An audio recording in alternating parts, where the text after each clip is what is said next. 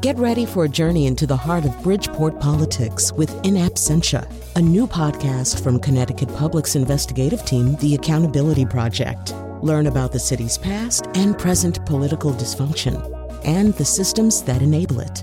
Tune in wherever you get your podcasts. Funding provided by Francisco L. Borges and the Melville Charitable Trust.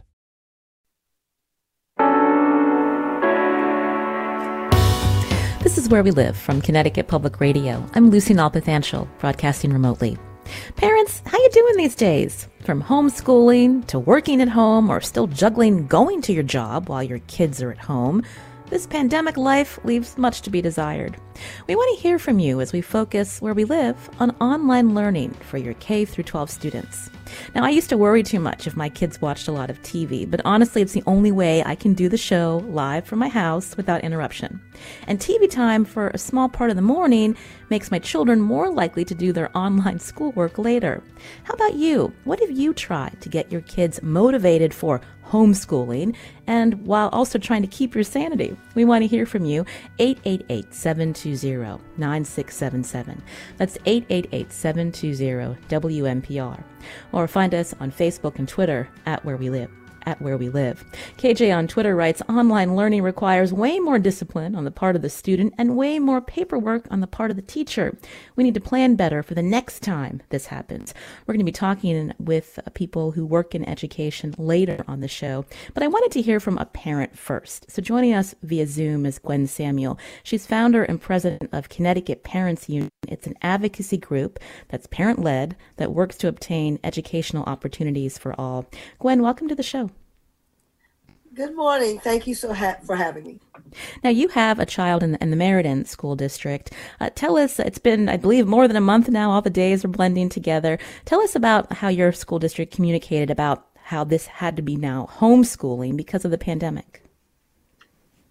Uh, so for Meriden, and I also, as the founder of the Connecticut Parents Union, I work with other cities, so I'm going to talk about Middletown as well. I mean, notifications, even with the uncertainty uh, notifications uh, went out immediately, especially after the school closures.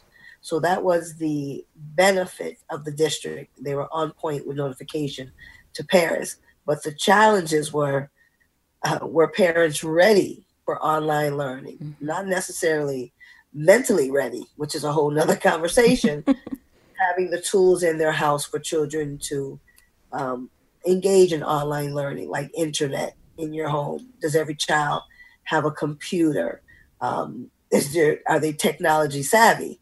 You know, um, when you think about grandparents, the same thing. So for me, my daughter, this is her last year of school. Um, so for her, jumping on the computer and doing the work wasn't a problem.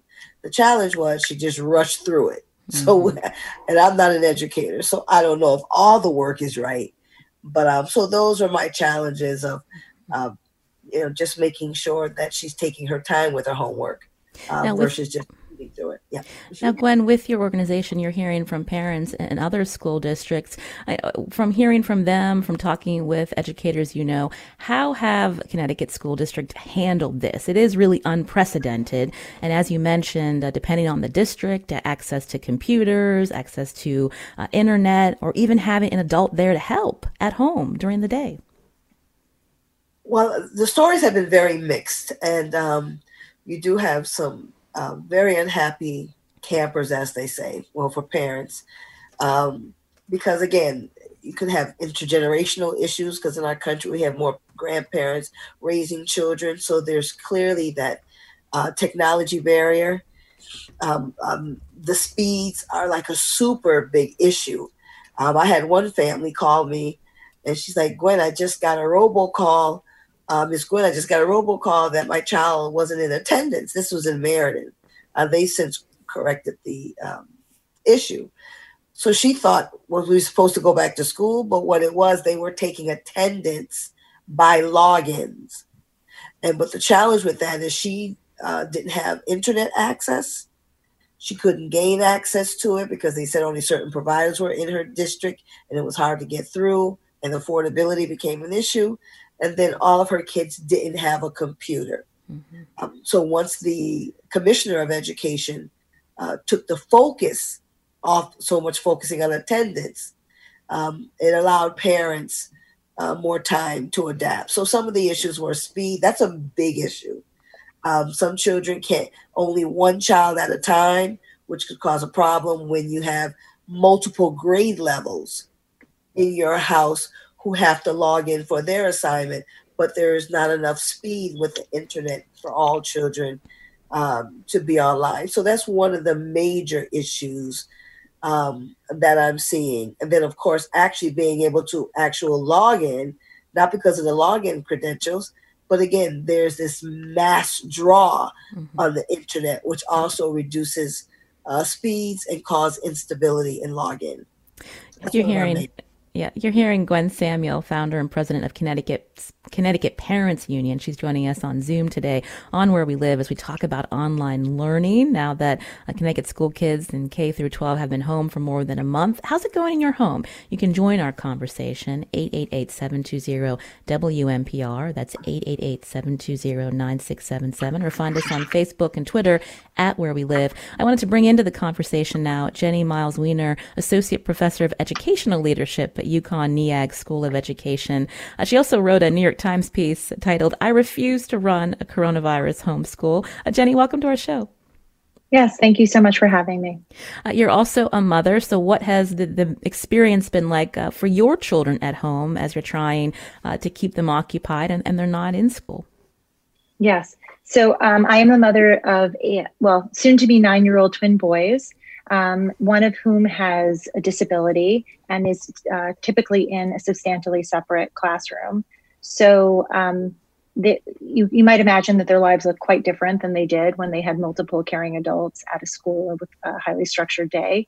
Um, we have been attempting to do what we can um, when it feels right. Uh, we have had wonderful teachers and um, they've been sending home things more, I would say, oriented towards caring for us and ensuring that we have what we need but not are, but are not overburdened by it. And we pick and choose to the extent that's possible um, and that gives us the ability to function and feel resilient um, during the day. And a lot of our day really is also about um, with two full-time working parents trying to make sure the kids are occupied and not killing each other so that we're able to do the things that we, that we need to do during those 12 hours that they're awake or more every day you know, I was thinking that it's it's easy. Uh, you know, when when we sent our children to school, they were used to that structure and that schedule, and now they're home and also expected to just adapt to uh, this online uh, module of learning uh, while everyone else is trying to get their work done, and that is challenging, uh, as we all know. Um, you can also join our conversation. We want to hear about your experiences. But uh, Jennie, before we take some listener calls calls, I wanted to focus a little bit on what you wrote for the New York Times and um, some of the points that you wanted uh, to put out there for parents as we're all trying to, to deal with this this new way of life. Yeah. So some of the things that I think I was really moved to kind of express in that piece was that, you know, first of all, the idea that parents on a dime could replicate, even under the best of conditions, meaning if there was not a global pandemic, what happens within a, the context of a school day every day feels to me um, like a fool's errand to some extent, right? Because there's so much more than content delivery that happens in any sort of yep. individual day that children are experiencing school um, whether that be you know the, the, arts the ability to connect with caring adults the ability to connect with with with their their friends and other people that they care about. Um, and also you know so then you add the fact that we are also meaning parents are expected to then uh, many of us continue our own work um, that we're dealing with a global pandemic. We might be fearful for our own health and safety. We may be having to negotiate family members, other caregiver loved ones, caretaking in other spaces. And you put that all together and just say, well, business as usual just felt to me um, impossible. And um, I also felt that a lot of the burden of that would most likely fall on mothers and working mothers, particularly just because that's where most of the burden of childcare and education in our country does tend to fall. And I just didn't want to necessarily set myself up for a feeling of um, failure every day. And so I thought it was really important to just say, you know what? We we need to think about this differently than just trying to do um, exactly what's happening in schools. We need to really do something that's working for us and attending to our uh, sense of well-being, our children's sense of well-being, um, and giving us some ourselves some grace and compassion during this time. Um, that's going to be terribly, terribly difficult for everyone, educators included. Uh, Gwen Samuel, I wonder if you could jump back in. How do you respond to what Jennie is saying and the point about you know not just uh, going to school to learn, but all of the other social interactions uh, that children are exposed to that also help them grow? Yeah, so that's um, like many. So I work in the majority in the urban communities, mm-hmm. and um, you got single parents households um, that have to work and they're still trying to juggle juggle home um, it's definitely a challenge. I was refreshed by a um, a Dr. Hayes out of New Jersey, who actually stated when the pandemic hit, their school um, did not immediately jump into the academic aspects. They made sure that the social uh, service uh, component of their school was in place because we have many parents that are that have special needs children. Mm-hmm um, really not getting the supports they need because some of the supports uh, were in the actual school building, mm-hmm. right? If you have schools with community health centers um, that maybe help with mental health services, those so- services are no longer um, in place because the schools are closed. And then we have self quarantine.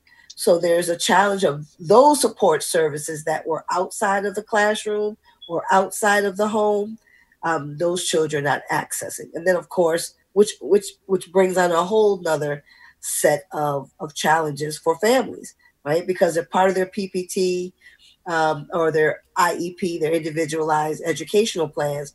If it was for some certain specific support services, what happens to those children? And how are we going to measure their academic success if they don't have those support services. So there are a lot of moving parts with this.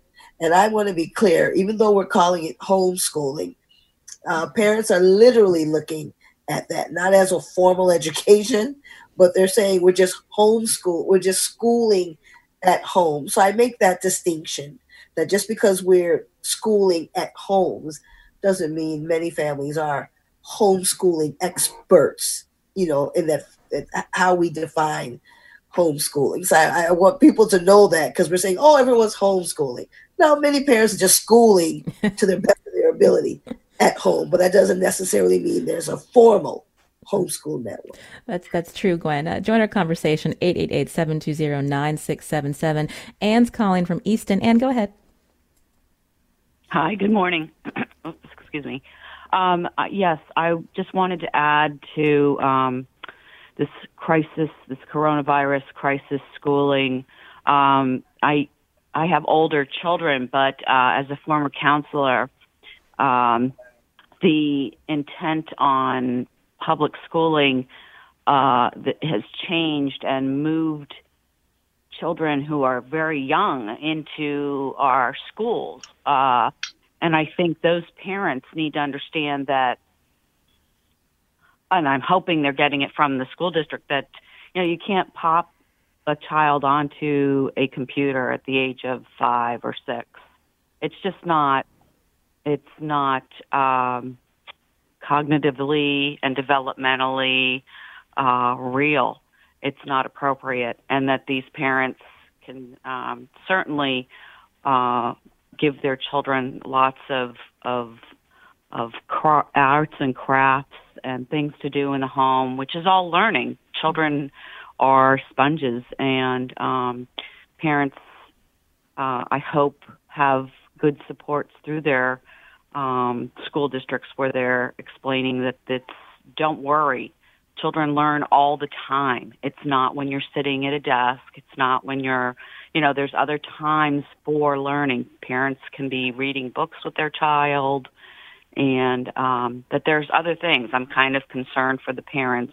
Um, there's enough that they're concerned about with the pandemic, and I'm hoping that we will see a light soon, like the other states that are opening up, and that parents can be breathing a little bit easier, understanding more of this, and that their young their young children who are under say the age of like eight to ten, who are really not cognitively mm-hmm. ready to be sitting at a at a computer to do work that they can learn lots of other things yep. in home. Well, Anne, thank you uh, for your call. And again, uh, if you're a parent, we want to hear from you as you're trying to navigate uh, your children uh, getting schooled at home, as Gwen uh, Samuel had mentioned, uh, getting this work done, uh, trying to retain what they uh, may have learned during the school year with all of these other uh, pressures at home and worries. again, 888-720-9677. Jennie Miles Weiner, who's with us on Zoom, Associate Professor of Educational Leadership at UConn Neag School of Education. so, some, what are some recommendations for parents or even educators? We're going to be talking to a, a assistant superintendent for uh, Meriden in, in a little bit. But we're hearing now that some school districts, they know this online learning, this schooling at home has become increasingly difficult. Some school districts in our country are starting to consider ending the school year early. What are your thoughts on this? Mm-hmm. Yeah. So um, I just also just wanted to respond to the caller in the sense that, you know, I think what's really important is now parents are also positioned both as teacher and as parent. Um, and you know there there are spaces in which, of course, as parents, we're always teachers, but the for, kind of formalized teacher, and at the same time, they're also sort of the the stalwart of resilience and support, emotional caregiving for their child during this time too.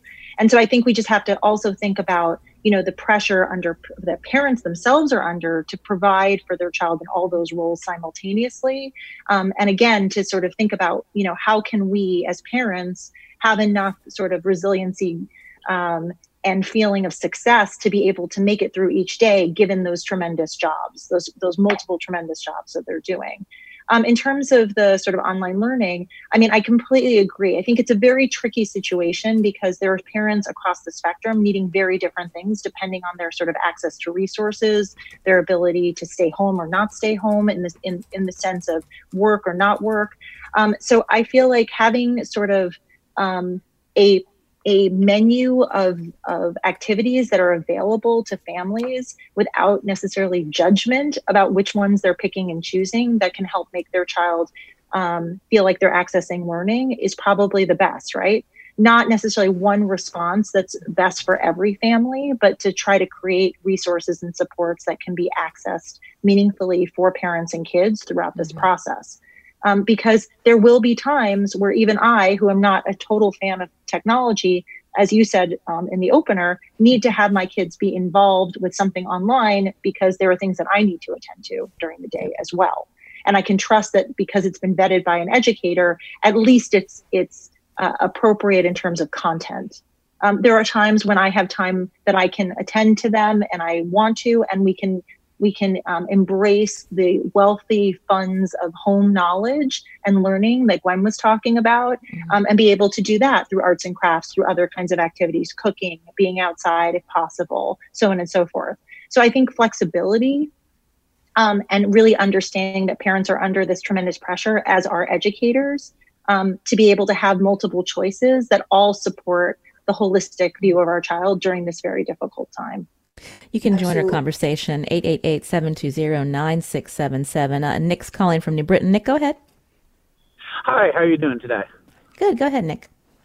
Yeah, um, I just wanted to point out that like a lot of people are talking about computer and internet access as being barriers. Uh, my wife and I are fortunate we happen to have those things. What we didn't have was a pencil sharpener, and you'd be amazed how instrumental something that mundane is when yes. you're trying to have a four year old doing some of her, you know, matching and learning to write and learning to draw activities at home. Um, so it's not just the big heavy things it's sometimes those little things that parents don't have access to and like as a teacher i also try to make sure for my students that i think of that but it's it's tough um, and then there's also kids for who this model is working better, where you know, um, and most most most kids maybe not, but there's you know some students and my own son at home, he gets his work done very very uh, you know efficiently, and he is self motivated, and it's he's done more reading in the past two months he's constantly reading, but the amount that he's done in the past two months is just staggering. So there are some students for which like this model might work better. And I wonder what we're going to do when we go back to normal to maybe incorporate some more flexibility, like your guest was just talking about, mm-hmm. some more flexibility for those students who do better with uh, a less structured traditional classroom environment. Excellent point, Nick. Uh, Gwen Samuel, uh, how do you respond? Um, he hit it on the nail because this is where we discussions of equity come into play. Because those families um, that have school districts that are 21st century state of the art, right? That those children have been exposed to computers ongoing, you know, the digital um, uh, landscape ongoing, those children are navigating more successful those communities that did not have that ongoing access right and the implications of that because you're you're not only trying to log online to hear from your teacher you're really trying to log online you're trying to learn how to navigate the computer if that is your if, if that's not part of your everyday uh, life. Maybe the cell phone may be, but not necessarily the computer. So we're also noticing uh, gaps in resources uh, and access, which is also uh, playing a, a, barrier. Especially when we, uh, as Jennie was saying, talking about that flexibility. There are parents who have uh, made pleas, if you will, to the district or talk to the teacher saying, while we understand educators' days are full and you have your own children at home, um, I can't necessarily log in at this time because I am working or I work third shift and I'm tired during the day and my kids are struggling to get online mm. or or maintain it. So flexibility and just paying attention to uh, the lack of resources in certain communities um, has to continue to be a priority if we're going to meet those most vulnerable hmm. needs. Mm. Well, I want to thank Gwen Samuel for joining us today, founder and, and president of Connecticut Parents Union. Uh, Gwen, thank you. We appreciate your time today. Thank you for having me. Have a safe day, everyone. This is Where We Live on Connecticut Public Radio. I'm Lucy Nalpathanchel. Uh, Jennie Miles Weiner will continue to stay with us, Associate Professor of Educational Leadership at UConn Neag School of Education. And coming up after the break, uh, we want to continue to hear from you about you and your child's online learning experience. 888-720-9677. Find us on Facebook and Twitter at Where We Live. After the break, how should Connecticut school districts be helping students learn in these strange times? What strategies can help them prepare for next school year. That's coming up.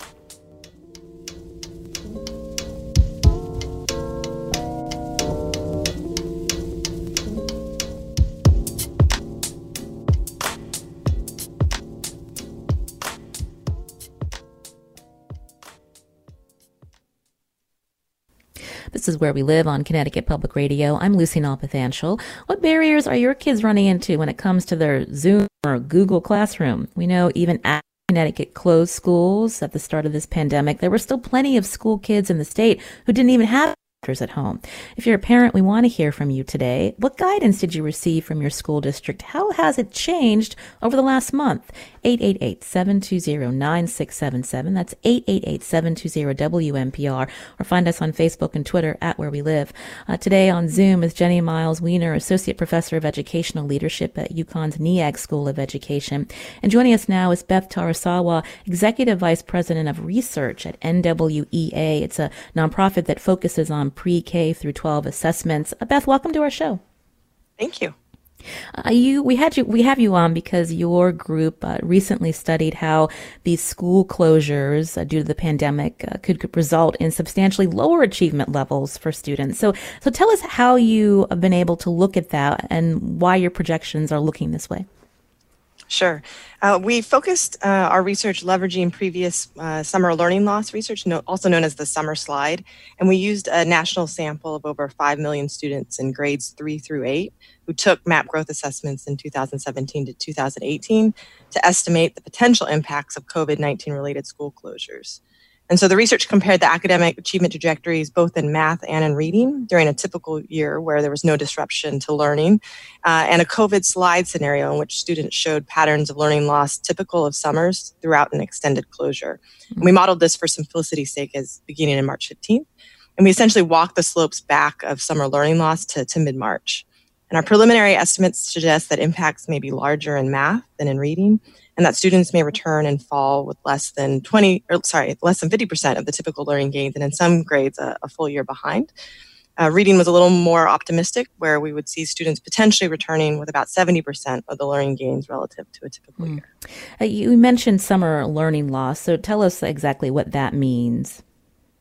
Sure, and, and educators and, and, parents have seen this uh, anecdotally as well as in uh, numerous data sets that we see students learning throughout the school year. Uh, and then um, come the end of the school year, we see students have slight declines. Uh, this isn't universal across all achievement levels, but typically we see students showing some declines uh, when they return in the, the fall, known as summer slowdown or summer melt mm-hmm. or summer slide. And so, as you mentioned, the preliminary uh, COVID slide estimates uh, in reading, uh, 70% of them will come back in the fall at the level, but 50% with math that, that will be coming back. And that's actually less than what, more than what you would see during the summer? Yeah, so it's not only the summer mm-hmm. loss that we would see, we'd also have the, potentially the lack of instruction over over the spring, uh, mm-hmm. last three months of the spring for an extended closure. So it's the trajectory of both the, the loss as well as the lack of instruction that makes those particularly mm-hmm. more devastating. And we've seen that pattern in, in other types of data, so NAEP and ECLS-K, and and we see the loss tends tends to be a little more dramatic in those younger grades where the foundational skills are, are really needed. So this is problematic. Uh, we, how should educators be thinking about this? Uh, because again, uh, we're in this time where uh, they're really just trying to get through day to day, week to week, but thinking about uh, academic regression for the next year can be daunting. Yeah, that, that's an understatement, I think. And, and, you know, there's a lot of um, these are these are projections and, and they are averages, and there's you know so much trauma associated with the current economic conditions and joblessness, food insecurities, socioeconomic realities. So these academic projections, um, you know, could could really impact our most underserved communities. To echo Gwen's point, uh, with in terms of equity.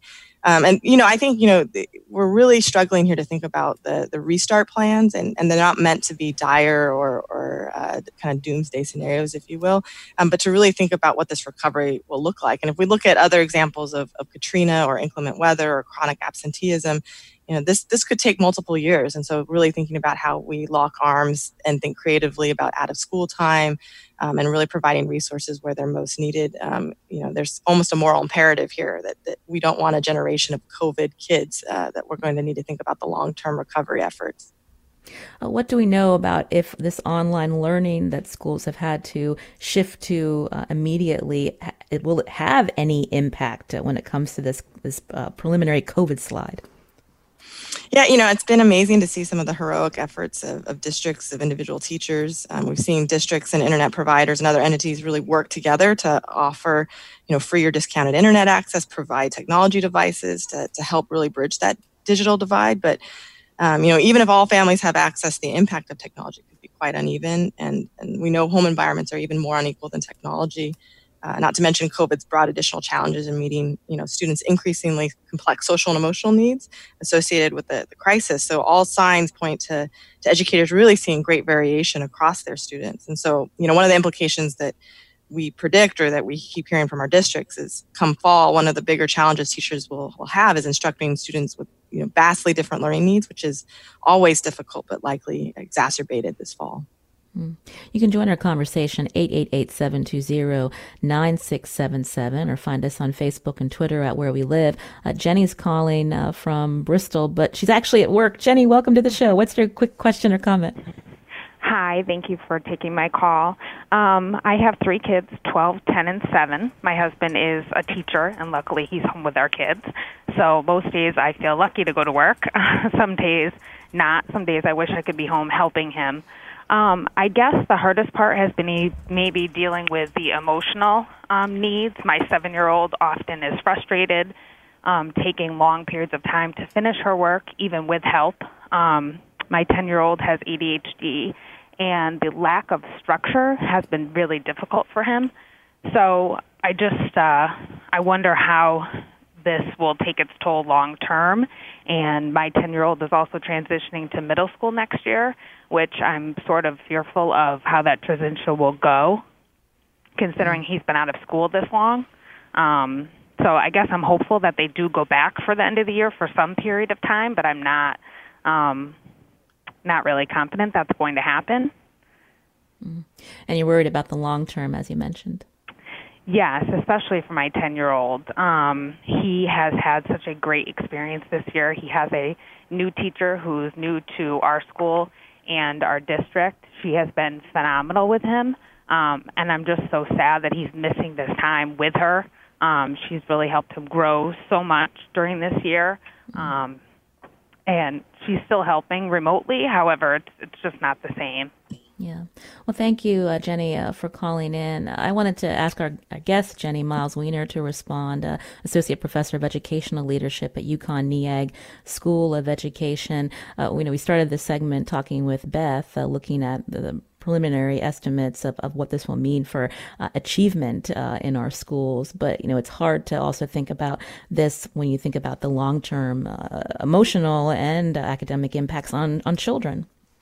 Yeah, so um, I kind of I would love to respond and and sort of try to put those two ideas together in the sense that I don't want to minimize in any way the inequities and mm-hmm. and the sort of idea that ch- children are missing something um, academically from being being at school. But I also think it's really important to point out that the COVID pandemic did not create the inequities in Connecticut that previously existed that had created gaps already in terms of opportunities and sort of uh, equitable funding and access to resources.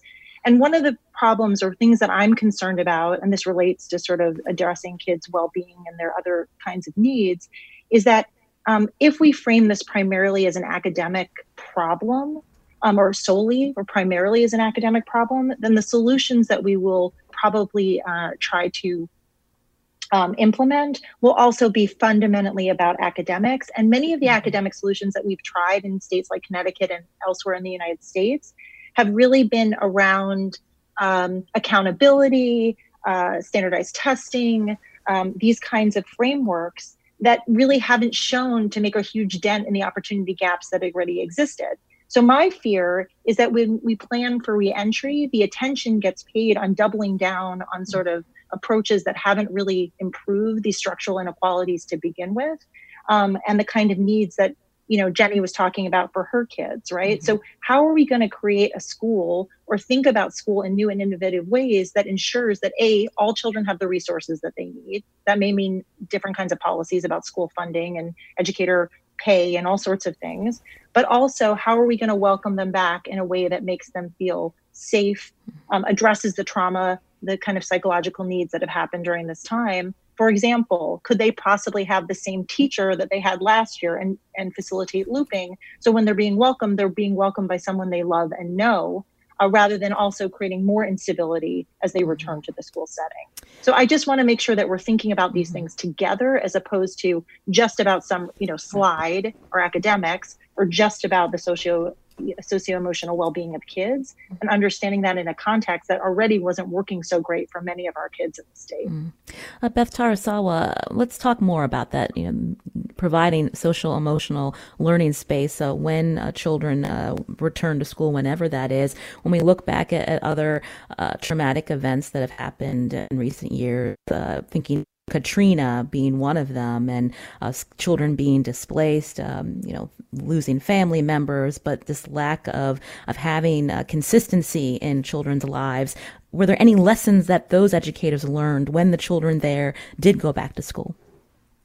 That's a great question. I couldn't agree with Jennie's comments more. Uh, you know, I think when we're talking about these predictions of the long game in academics, they are intimately tied with the complexity of social emotional needs. And secondly, these are likely exacerbating long standing uh, inequalities that um, existed well before COVID. And I think you could say the same parallels with Katrina and many of the parishes in New Orleans. Um, Doug Harris and the, his colleagues at Tulane, you know, studied this for many years, following kids in Houston. And I lived in Atlanta at the time. We had quite a bit of the kids trans- transfer over there as well. Um, we also knew, you know, know how much that that took for social emotional and, and traumatic um, trauma informed practices to really support those kids. Uh, and it took you know several years to get those kids back to the academic levels they were prior to Katrina, which were not great to begin with. And so I think to this point of you know how do we think creatively, flexible, looping, um, it is a chance for us to to be more creative than we have before. I'd also say you know in many ways one of the silver linings here is that we're connecting to families. So it's been really difficult for school systems to reach many of our families and for some of our families to reach back to, to schools when they have the ability to do so. Um, we've done that in better ways, I think, in the last few months than we have historically. And so, how can we take those lessons and continue them um, when we're back in brick and mortar? I wanted to fit one more call in. Uh, Andrea is calling from Beacon Falls. Andrea, go ahead. Yes, good morning. Um, I'm a grandparent, and my husband and I decided to reach out to our children and offer some help with homeschooling. So I wanted to just speak about, you know, it might be a good thing for parents to think about do they have any resources, an aunt, a cousin, who might be able to help. For instance, our son has three boys. The, it was very difficult for them to get the three boys all together um, and do some educating. So we each kind of took one of those boys and are helping and also augmenting with things like playing chess via Facebook and I help my granddaughter practice her clarinet via Facebook. So I would just um, recommend that if parents are struggling, they might want to see if there are any other resources that they can turn to to kind of assist them and take off some of the pressure. Thank you, Andrea, for your call. Uh, Jennie, I'll go to you. Yeah. Well, can I adopt you, Andrea? uh, this sounds absolutely wonderful. I mean, I think that, you know, one of the things I've been doing, this is a sort of side note, is I've been doing food delivery from the food pantry to some of the families. And, you know, I text them, I don't do human contact, but many of them have said, you know, I want to also help. How can I help? And I, I just love this idea of thinking again about school and learning being outside necessarily the parameters of what is just being sent home so um, I think that's absolutely fantastic. And I love the idea of this sort of sense of wealth of knowledge from across. And, and maybe maybe it's time for us to set up some kind of uh, you know grandma grandma helps um, where parents can connect with people and, and i know my sons have written letters to folks in nursing homes who are unable to get um, get visitors and just think about the learning with that and sort of the learning of um, kindness and also compassion and a sense of connection for those people on the other side that they too need you know kindness and support during this difficult time. So i absolutely love it Well, Jennie Miles Weiner, we want to thank you for giving us some food for thought as we continue to talk about uh, online learning and how schools and parents will be transitioning uh, to whatever schedule um, comes before us in the next few uh, months. But we appreciate your time, Associate Professor of Educational Leadership at UConn Neag School of Education. She also authored this piece for the New York Times. I refuse to run a coronavirus homeschool. We'll be sure to tweet it out at where we live. Jennie, thank you for joining us today. Thank you so very much. And, and truly, everyone, you know, just remember you love your kids, you're doing your best. And, and right now, that's, that's enough. So stay safe, everyone. Thank you, Jennie. And also Beth Tarasawa, Executive Vice President of Research and NWEA. Uh, Beth, thank you for telling us about your research as well. Thank you. Uh, continuing the conversation right after the break, we're actually going to hear from the, uh, one of the assistant superintendents at Meriden, and we'll continue to take some of your comments on social. Find us on Facebook and Twitter at Where We Live.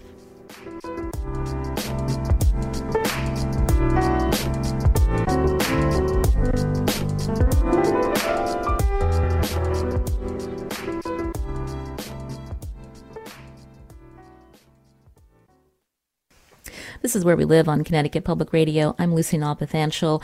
Uh, there are so many school districts in Connecticut, but right now we wanted to get perspective from one of one of them about how it's managing uh, as school is closed, but also trying to navigate online learning, grading. What about school milestones like prom and graduation?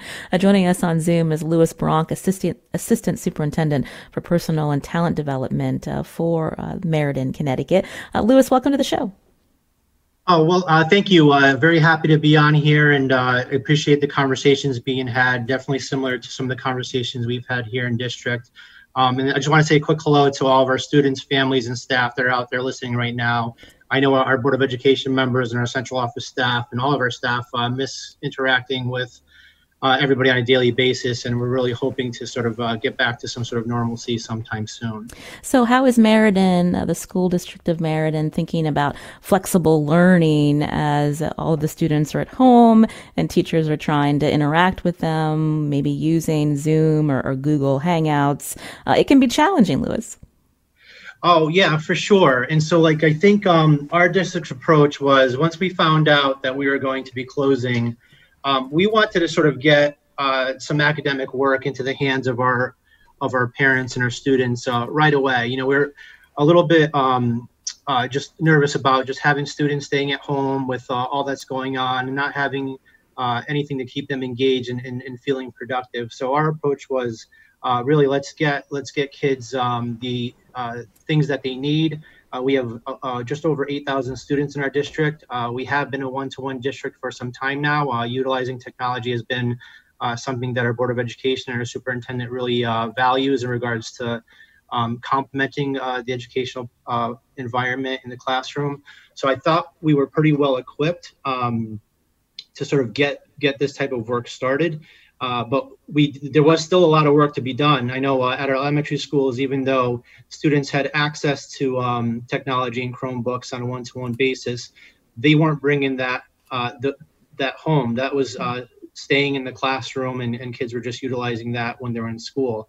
So um, you know, we really pushed to sort of get uh, all those Chromebooks out to families um, while there was a little bit of um, uh, gaps there in terms of families getting the the Chromebooks. We um, you know, we're, we're providing paper packets to uh, some of our elementary school students because we were hearing from parents that they wanted their kids to continue doing uh, some academic work and continue to stay busy at home.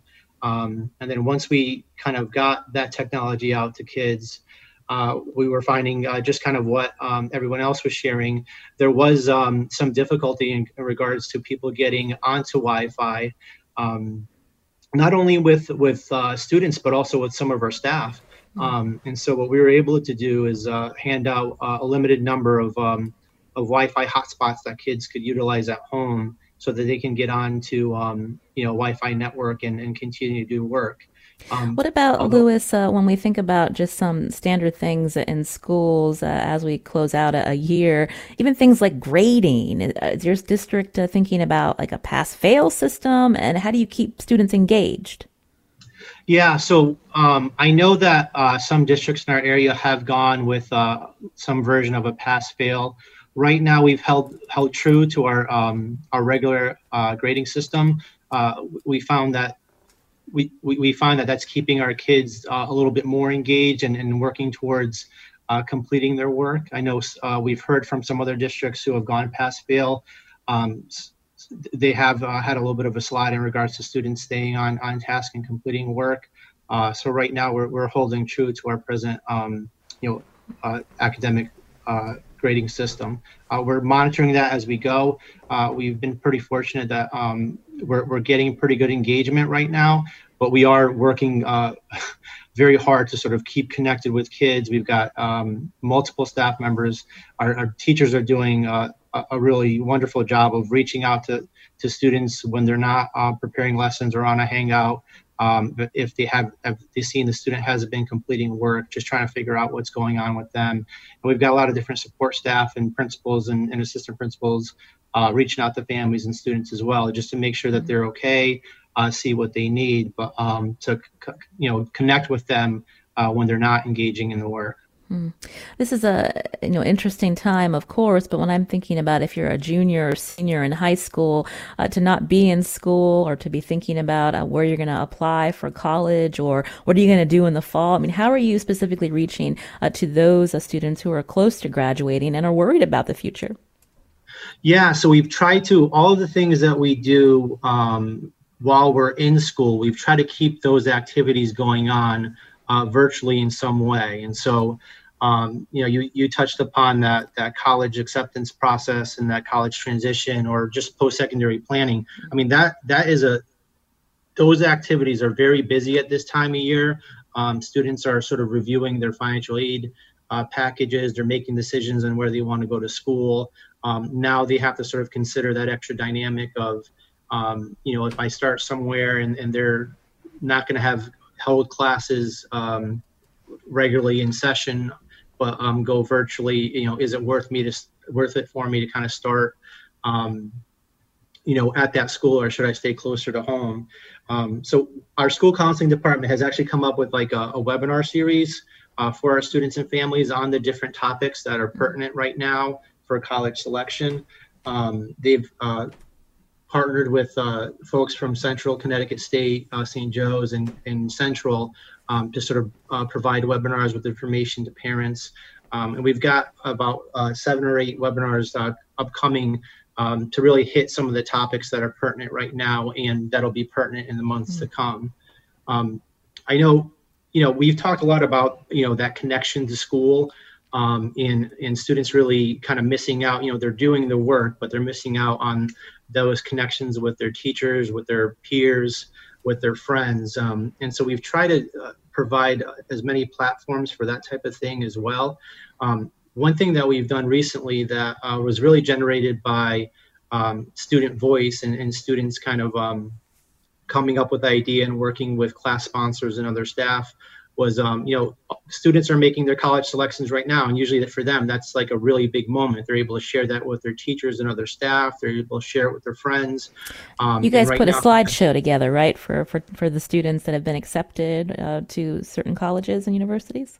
Yeah, so students were submitting their pictures with what their plans were. We are creating collages uh, of the students, uh, tweeting those out, and letting students put those up on Instagram, um, and just sharing those um, at board meetings as well to be able to highlight yeah. our students and, and just honor them that way.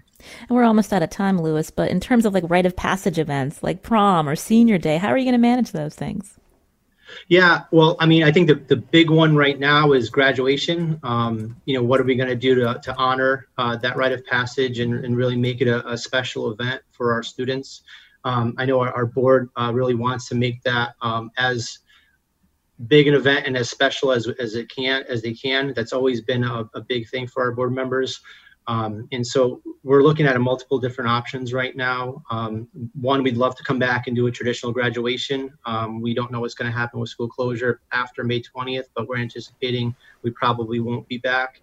Um, so we've been looking at different options, you know, uh, some with, uh, you know, students alone coming and being able to walk for graduation, taking picture and video, and then being able to stream that out to, to you know, the different people who would come and watch. Um, doing something virtually if that's not possible. You know, a lot of that's going to be a, a, communication with our health department, the state department of education, uh, and really getting information from our students and families in re- regards to what they want to see, um, and then sharing that with our board of education so they can figure out what works best for our community. Uh, before we, we go, you know, we've been talking a lot about uh, just uh, academic achievement. How do you get kids to even to do online learning? What's going to happen in the fall? But there's also uh, school districts thinking about how to make uh, schools safe for not just the kids, but teachers, school staff. What if social distancing has to continue? These are all big uh, questions that are still out there. Are these things that this, the school district of Meriden um, is also talking about at this time? Oh, of course. I mean, we're looking at different models out there, whether it's schools that are in session right now or, or information we're getting from the health department. Um, you know, I think right now it's just really too early to sort of make any type of determination in regards to how we could proceed when we come back. Um, you know, we're, we're kind of trying to see what, what's going on in some of the southern states and western states that have opened up a little bit more, what the impact of that that might be on this uh, pandemic. Um, but we're, we're just taking a look at what what are the class size parameters going to be? Are we going to have to kind of stagger um, students coming into school like every other day on an A B rotation? Is there going to be a, a max limit of, of, students in a classroom? Um, and if students aren't in one day, you know, will we provide some, some, some sort of virtual instruction on their off days? Um, so those are definitely conversations we're having right now and, and getting prepared for. Um, well, we hope to have you back so we can talk more about um, some of uh, those big questions uh, that school districts, not only in Meriden, but across the state and country, are dealing with. Louis Bronk, Assistant Superintendent for Personal and Talent Development uh, for the school district in Meriden, Connecticut. Louis, thank you. Thank you, everyone. Uh, today's show produced by Tess Terrible, Carmen Baskauf on the phones. You can learn more about the show. Just download Where We Live on your favorite podcast app. I'm Lucy Nalpathanchel. Thanks for listening.